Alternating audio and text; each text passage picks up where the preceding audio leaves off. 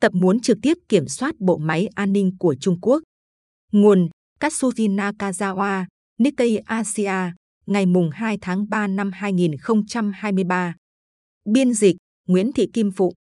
Bản quyền thuộc về dự án nghiên cứu quốc tế. Tập Cận Bình vội vã củng cố quyền kiểm soát của mình sau khi xảy ra phong trào giấy trắng và tóc trắng.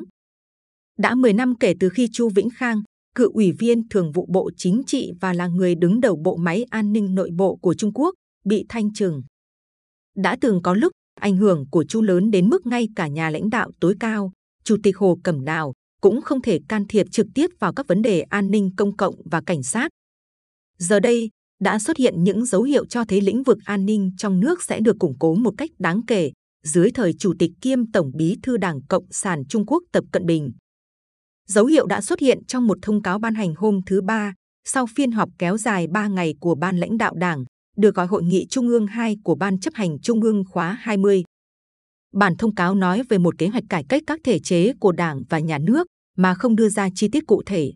Nó chỉ nói rằng kế hoạch sẽ được thảo luận theo trình tự tại phiên họp thường niên sắp tới của Đại hội đại biểu Nhân dân toàn quốc, tức Quốc hội Trung Quốc, bắt đầu vào Chủ nhật. Trước đó, trong một cuộc họp riêng, Tập đã nói rằng cải cách sẽ tập trung vào giải quyết các vấn đề khó khăn, nghiêm trọng, được xã hội quan tâm. Ông ám chỉ về một cuộc đại tu toàn diện các tổ chức của Đảng và Nhà nước.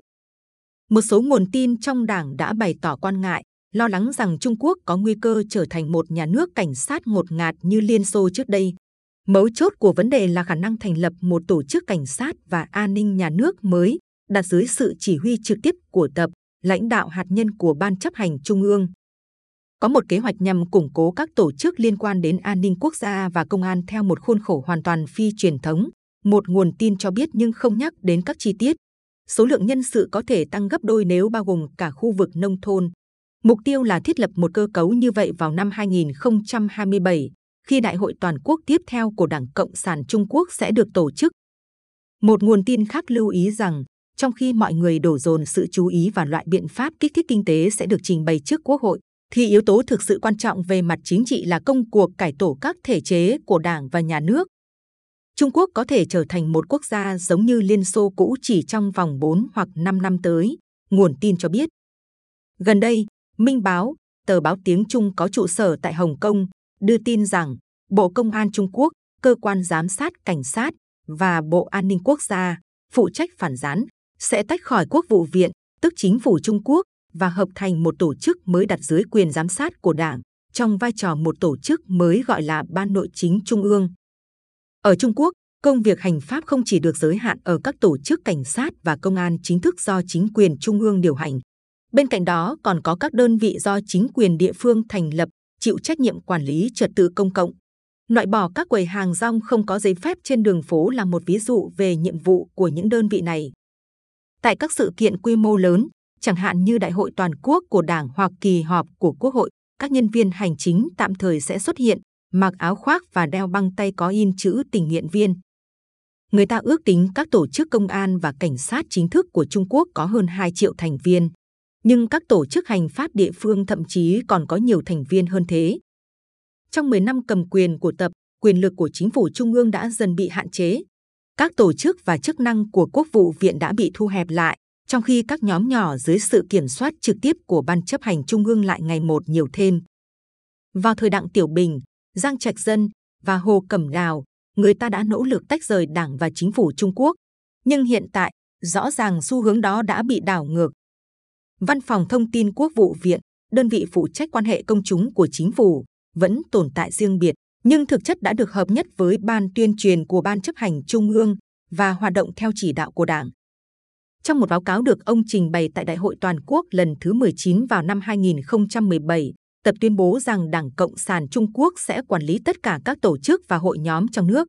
Kể từ đó, quyền lực của Quốc vụ viện liên tục giảm sút và ảnh hưởng của Thủ tướng Lý Khắc Cường đã biến mất hoàn toàn.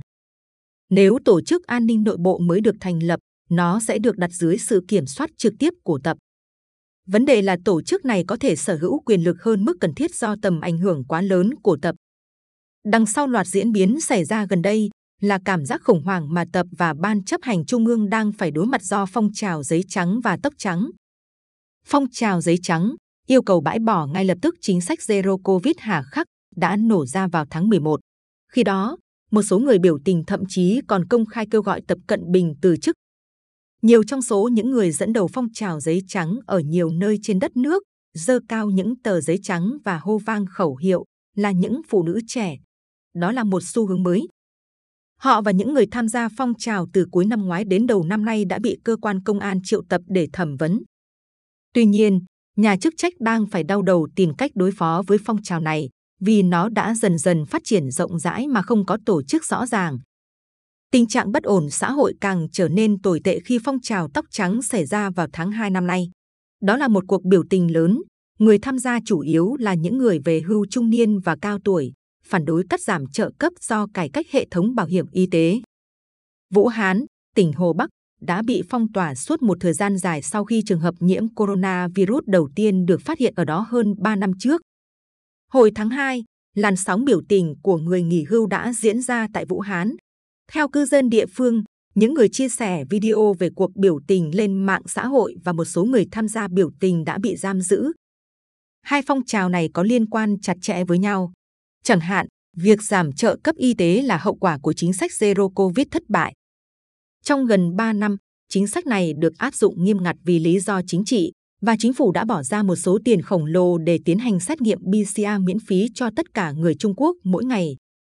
Trong khi đó, thu ngân sách của chính phủ lại giảm mạnh do suy thoái kinh tế trong bối cảnh tiêu dùng chậm chạp. Tình hình tài chính của chính quyền trung ương và địa phương đã xuống cấp đến mức không thể dễ dàng phục hồi. Nếu các hành động dân sự tương tự như các phong trào giấy trắng và tóc trắng nổ ra trong tương lai, chúng có thể gây ra những mối đe dọa nghiêm trọng và chưa từng có đối với chế độ cộng sản. Việc củng cố bộ máy an ninh và thành lập một tổ chức an ninh mới do đảng điều hành là kết quả của những lo ngại như vậy. Chúng là những phản ứng tự vệ. Tập đã củng cố quyền lực của mình đối với đảng bằng cách tiến hành một chiến dịch chống tham nhũng quyết liệt trong thập niên qua. Theo một góc độ nào đó, đúng là ông đã đạt được thành công lớn. Vấn đề là chiến dịch này nhắm mục tiêu vào các đảng viên, hiện đã lên tới gần 100 triệu người. Trong khi đó, những người đóng vai trò tích cực trong phong trào giấy trắng và tóc trắng lại thuộc về 1,3 tỷ dân thường, không có quan hệ trực tiếp với đảng. Các phương pháp từng hiệu quả trong chiến dịch chống tham nhũng sẽ không hiệu quả đối với họ. Lý Cường, một phụ tá thân cận của Tập, đang chuẩn bị trở thành thủ tướng mới của Trung Quốc tại Đại hội đại biểu nhân dân toàn quốc sắp tới. Người ta tin rằng công việc đầu tiên của Lý ở vị trí mới là soạn thảo các chính sách nhằm thúc đẩy nền kinh tế một cách mạnh mẽ, những chính sách có thể thu hút sự chú ý của toàn cầu. Trên thực tế, nhiệm vụ chính trị quan trọng nhất của ông có lẽ là giảm bớt quyền hạn của Quốc vụ viện, tức chính phủ Trung Quốc và chuyển giao nhiều quyền lực hơn cho Ban chấp hành Trung ương Đảng. Lý sẽ tổ chức cuộc họp báo đầu tiên ở chức vụ mới sau khi phiên họp thường niên của Đại hội đại biểu Nhân dân toàn quốc bế mạc vào giữa tháng 3. Liệu ông sẽ gửi thông điệp gì cho người dân Trung Quốc và phần còn lại của thế giới?